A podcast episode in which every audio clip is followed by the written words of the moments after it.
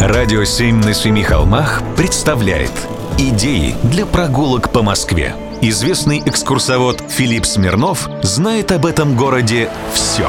Прогулки со Смирновым. Здравствуйте. Многие из нас снимают квартиры. При просмотре объявлений все богатство выбора сводится всегда к нескольким устойчивым стереотипам. Или мы видим дизайнерский ремонт в стиле хай-тек или лофт. Это для тех, кому подороже. Серое, бетон, голый кирпич, железяки по стенам и открытые водопроводные трубы. Или «Добро пожаловать в солнечный и щедрый край». Хрустальные люстры больше, чем в Большом театре, золотые бантики и кантики, обои в персиках или извечный спутник богатства, вездесущий шоколад и беж на стенах. Ну, конечно, гардины с рюшами.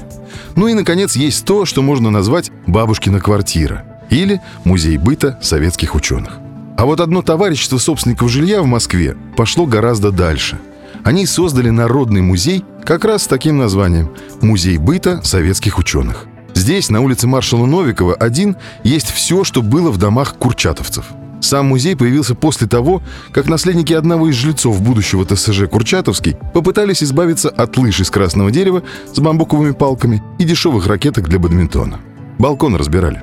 Энтузиасты и ностальгирующие налетели и в стенах бывшего продовольственного магазина создали музей. Надо сказать, что его посещение я считаю едва ли не обязательным для тех, кто ностальгирует по тому, чего не помнит. А таких все больше. Советский быт, хотя ученые-атомщики в современной терминологии это высший средний класс, представлен здесь во всей красе. Трюмо, комоды и кресла, торшеры, швейные машинки и утюги, пылесосы, фарфоровые кони и слоны, эбонитовые телефонные аппараты с дисковым набором, портреты маршалов, космонавтов, плакаты из журналов «Смена», «Огонек» и «Крокодил», фотоаппараты «ФЭТ», кстати, расшифровывается как Феликс Эдмундович Дзержинский.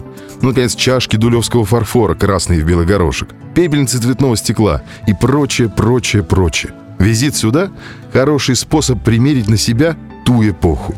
Захочется ли вам в ней жить?